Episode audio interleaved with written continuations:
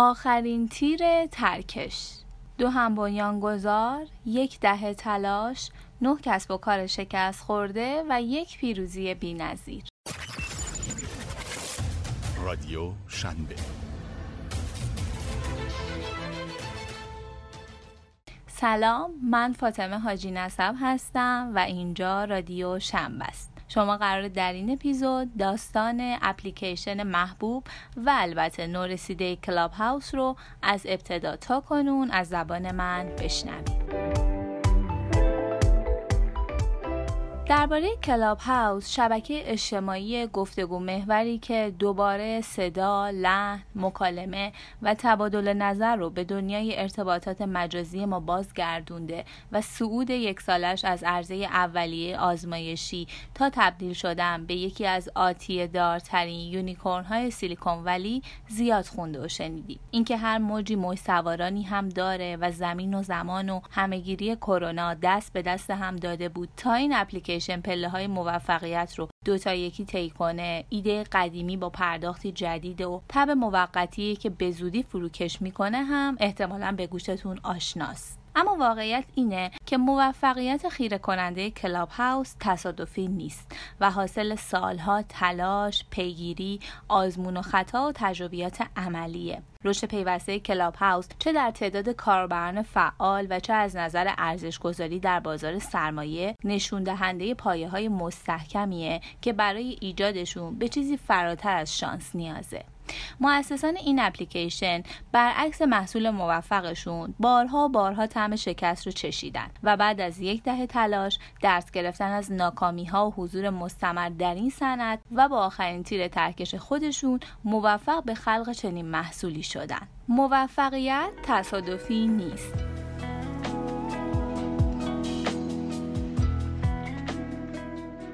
کلاب هاوس توسط دو هم بنیانگذار به نامهای پل دیویسون و روهان ست طراحی شده و توسعه یافته. هر دوی اونها سابقه طولانی فعالیت در اکوسیستم استارتاپی و کارآفرینی ایالات متحده، تأسیس چندین استارتاپ شکست خورده و تلاش مستمر برای خلق انقلاب بعدی در فضای صنعت شبکه های اجتماعی رو در کارنامه خودشون دارن. اما آشنایی اونها به واسطه شغلشون نبود. اولین بار که دو هم بنیانگذار کلاب هاوس یعنی پل دیویسون و روهان ست یکدیگر رو ملاقات کردند، هدفشون به هیچ وجه صحبت درباره کسب و کارشون نبود. البته هر دوی اونها از قدیمی ها و با تجربه های حوزه کارآفرینی و صنعت فناوری اطلاعات بودند. اما تاکنون فرصت همکاری رو در هیچ پروژه‌ای با یکدیگر پیدا نکرده بودند. روهان سث برای گرفتن مشورت درباره جذب فوری سرمایه به پل دیویسن که مثل خودش با سالها سابقه یک کارآفرین سریالی به شمار می‌رفت مراجعه کرده بود. مسئله اینجا بود که دختر روهان یعنی لیدیا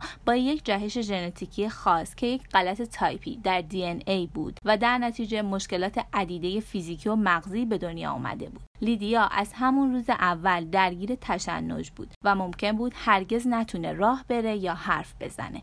روهان و همسرش جنیفر که هر دو از کارکنان سابق گوگل بودن همون کاری رو کردن که هر پدر و مادری در این شرایط می‌کنن اونها با تمام توان شروع به تحقیق ملاقات با متخصصان و ایجاد روش درمانی منحصر به فرد خودشون کردند اونها همچنین به عنوان دو متخصص فناوری و کارآفرینی یک بنیاد غیرانتفاعی برای تحقیق درباره این بیماری تأسیس کردند و به اون نام شتاب دهنده دادند تا به تسریع روند کشف و توسعه درمانهای ممکن کمک کرده باشند پاییز سال 98 سث با دیویسن تماس گرفت تا با اون برای جذب کمک های مالی برای بنیاد غیر انتفاعیش مشورت کنه. اونها به کمک یکدیگر و البته تعداد زیادی خیر موفق به جذب بیش از دو میلیون دلار سرمایه برای لیدیان اکسلراتور شدند. اما این پایان داستان نبود چرا که همفکری ها و همصحبتی اونها از مشکلات لیدیا فراتر رفته بود و این دو تصمیم به تأسیس کسب و کاری جدید با یکدیگر گرفتند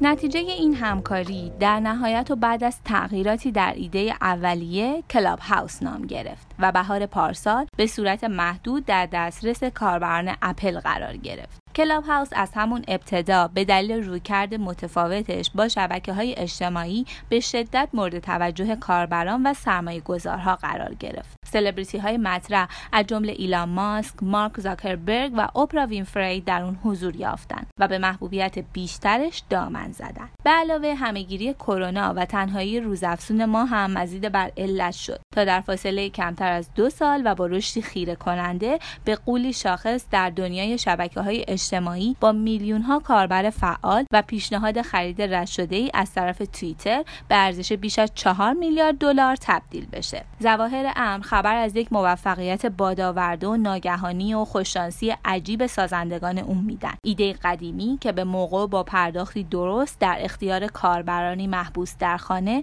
و دلتنگ برای رابطه با سایرین قرار گرفت و شد آنچه شد. اما واقعیت کاملا برعکسه. این شبکه اجتماعی صوت محور توسط دو کارآفرین سریالی خلق شده که هر کدوم بیش از یک دهه سابقه فعالیت در اکوسیستم استارتاپی و شبکه های اجتماعی رو در سوابق خودشون دارن و البته در تمام تلاش قبلی خودشون شکست خورده بودن. سث و دیویسن روی هم نه تلاش شکست خورده در کارنامه خودشون دارن که آخرین اونها که بعد از شکست اولیه و با یک pivot تبدیل به کلاب هاوس شد باز هم موفق نبود. هر دوی اونها فروش شرکتشون به یک شرکت بزرگتر رو که کارمندانشون رو نگه داشته اما محصولشون رو ملغا کرده بود تجربه کردن و قرار گذاشته بودن این آخرین تلاششون برای خلق محصولی انقلابی در حوزه شبکه های اجتماعی باشه. اما به گفته خودشون برخلاف تلاش های قبلیمون انگار این دفعه واقعا به رگ خواب مردم رسیدیم.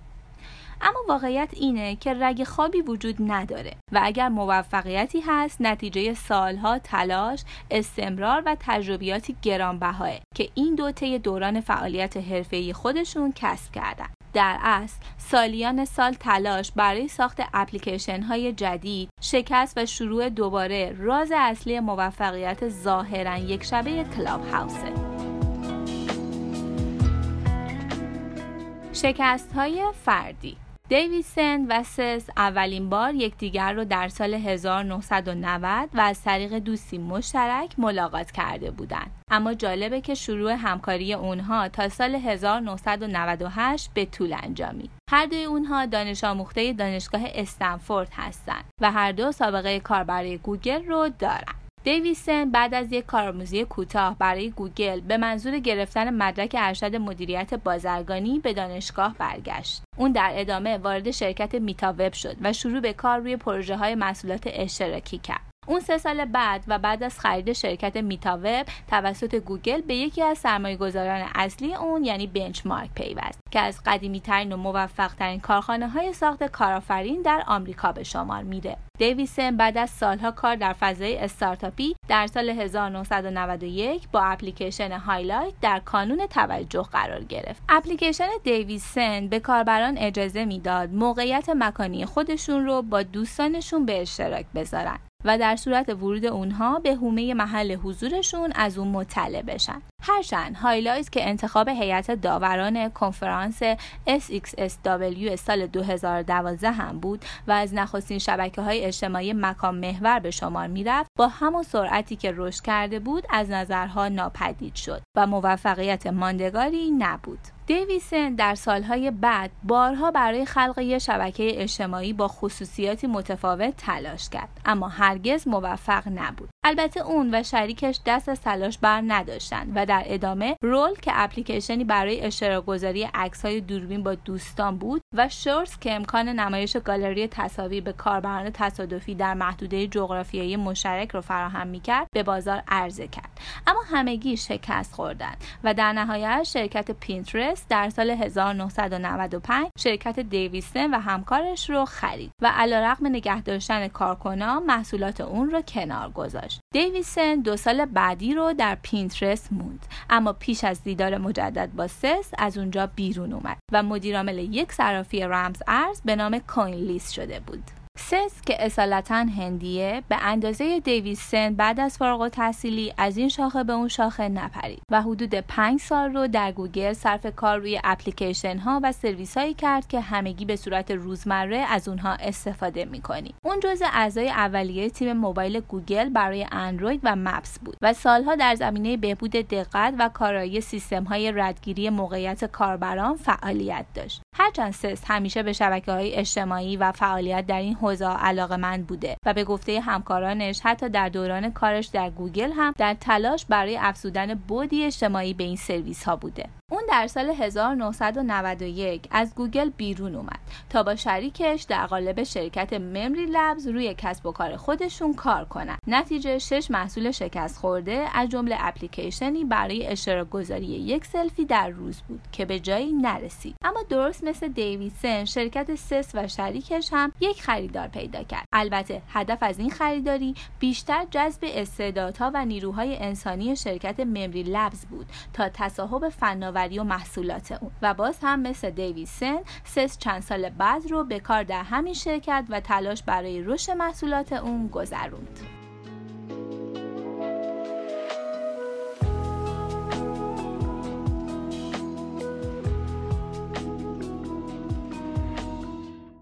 پیروزی های جمعی همانطور که گفتیم آشنایی مجدد سث و دیویسن تحت شرایطی اضطراری و ناخوشایند شکل گرفته بود. اما در نهایت منجر به تصمیم اون دو برای امتحان آخرین تیر ترکش و تلاشی آخر برای کسب موفقیت در حوزه شبکه های اجتماعی شد. نتیجه اولیه تلاش اونها سلف کلاب هاوس یعنی تاک شو بود. اپلیکیشنی که تلاشی برای تغییر فرمت پادکست ها به شمار می‌رفت و به کاربران اجازه می‌داد در بحث با مجریان برنامه محبوبشون شرکت کنند. هدف اولیه این محصول ایجاد امکان برنامه ریزی و پخش زنده پادکست با امکان ارتباط با مخاطبان از طریق توییتر بود که با استقبال مناسبی هم روبرو شد و از همون ابتدا مورد توجه کاربران و حتی سرمایه گذاران مطرح سیلیکون ولی قرار گرفت. هدف دیویدسن و سث ساده کردن ساخت پادکست بود. اما دیویدسن که می‌دونست برای موفقیت تنها یک محصول نسبتا کارآمد کافی نیست اعتقاد داشت تولید پادکست هنوز آنقدر که باید ساده نشده و در نتیجه اونها به کار روی محصول خودشون ادامه دادن. اینجا بود که سابقه طولانی فعالیت این دو در حوزه کارآفرینی درسهای گرانبهای کسب شده از تجربیات و اشتباهات قبلی درک و شناخت عمیق از صنعت شبکه های اجتماعی به واسطه قرار داشتن در مرکز تحولات اون به کمک دیویدسن و سس اومد تا با یک پیوت نهایی و موثر محصول تا حدودی موفق خودشون رو تبدیل به یک برگ برنده کنن. اونها می‌دونستن که برای داشتن یک محصول واقعا موفق باید اونچه کاربران می‌خوان ولی ندارن رو عرضه کنن. و خیلی وقتا این برگ برنده قابلیت یا ویژگی اصلی محصول نیست بلکه یکی از امکانات جانبی اونه. فیسبوک، اینستاگرام، توییتر و خیلی از شبکه های موفق دیگر هم از ابتدا به محصول نهایی خودشون دست پیدا نکرده بودن بلکه با تمرکز بر اونچه با ذائقه کاربران سازگاره و حذف اونچه نامطلوب امپراتوری خودشون رو بنیان نهادن. در نتیجه این دو در آخرین تلاششون محصولشون رو از تمامی عملکردهای اضافه پالایش کردند و تمرکز خودشون رو روی قابلیت شرکت شنوندگان در بحث به عنوان سخنگوی مهمان که بیشتر از همه مورد توجه کاربران نسخه بتا قرار گرفته بود گذاشتن. این دو همچنین به لطف سابقه خودشون از خطرات رشد سریع و بدون پشتوانه آگاه بودند و به اهمیت جوامع کاربری ایجاد شده در شبکه های اجتماعی در ماندگاری اونها کاملا آگاه بودند. در نتیجه با وجود قصدشون برای ارائه پلتفرمی فراگیر و جهانی ورود کاربران جدید را تنها معطوف به دریافت دعوتنامه از کاربران قبلی کردند و هیچ عجله برای ارائه نسخه اندروید و جذب سریع کاربران از خودشون نشون ندادن. حالا اگه به تمام این موارد قرار داشتن در زمان و مکان درست و البته عدم توجه رقبا به ظرفیت بالقوه گفتگو و مکالمه به عنوان فضایی با قابلیت بالا برای شبکه های اجتماعی بلوغ فناوری گوشی های هوشمند و ارائه محتوای با کیفیت توسط کاربران در این شبکه اجتماعی نوظهور رو به قابلیت ها ویژگی ها و تلاش خستگی ناپذیر مؤسسان کلاب هاوس اضافه کنید دیگه موفقیت این محصول محصول خیلی عجیب نیست. واقعیت اینه که این یکی از کاملترین مثال های اهمیت تجربه کسب دیدگاه و البته استمرار برای خلق محصولی موفق و بر هم زدن شرایط موجود به شمار میره. اگر دیویسن و سس بارها بارها شکست نخورده بودند و تمام راه های رسیدن به موفقیت رو طی نکرده بودند هرگز موفق نمی شدن دقیقا همون تغییری که باید رو در محصول نسبتا موفق خودشون ایجاد کنند تا اون رو تبدیل به پدیده جهانی کنند موفقیت های ماندگار هرگز تصادفی نیستند و برای دستیابی به اونها به غیر از چاشنی شانس به مقدار زیادی صبر تلاش و امیدواری و کار نیاز دارید.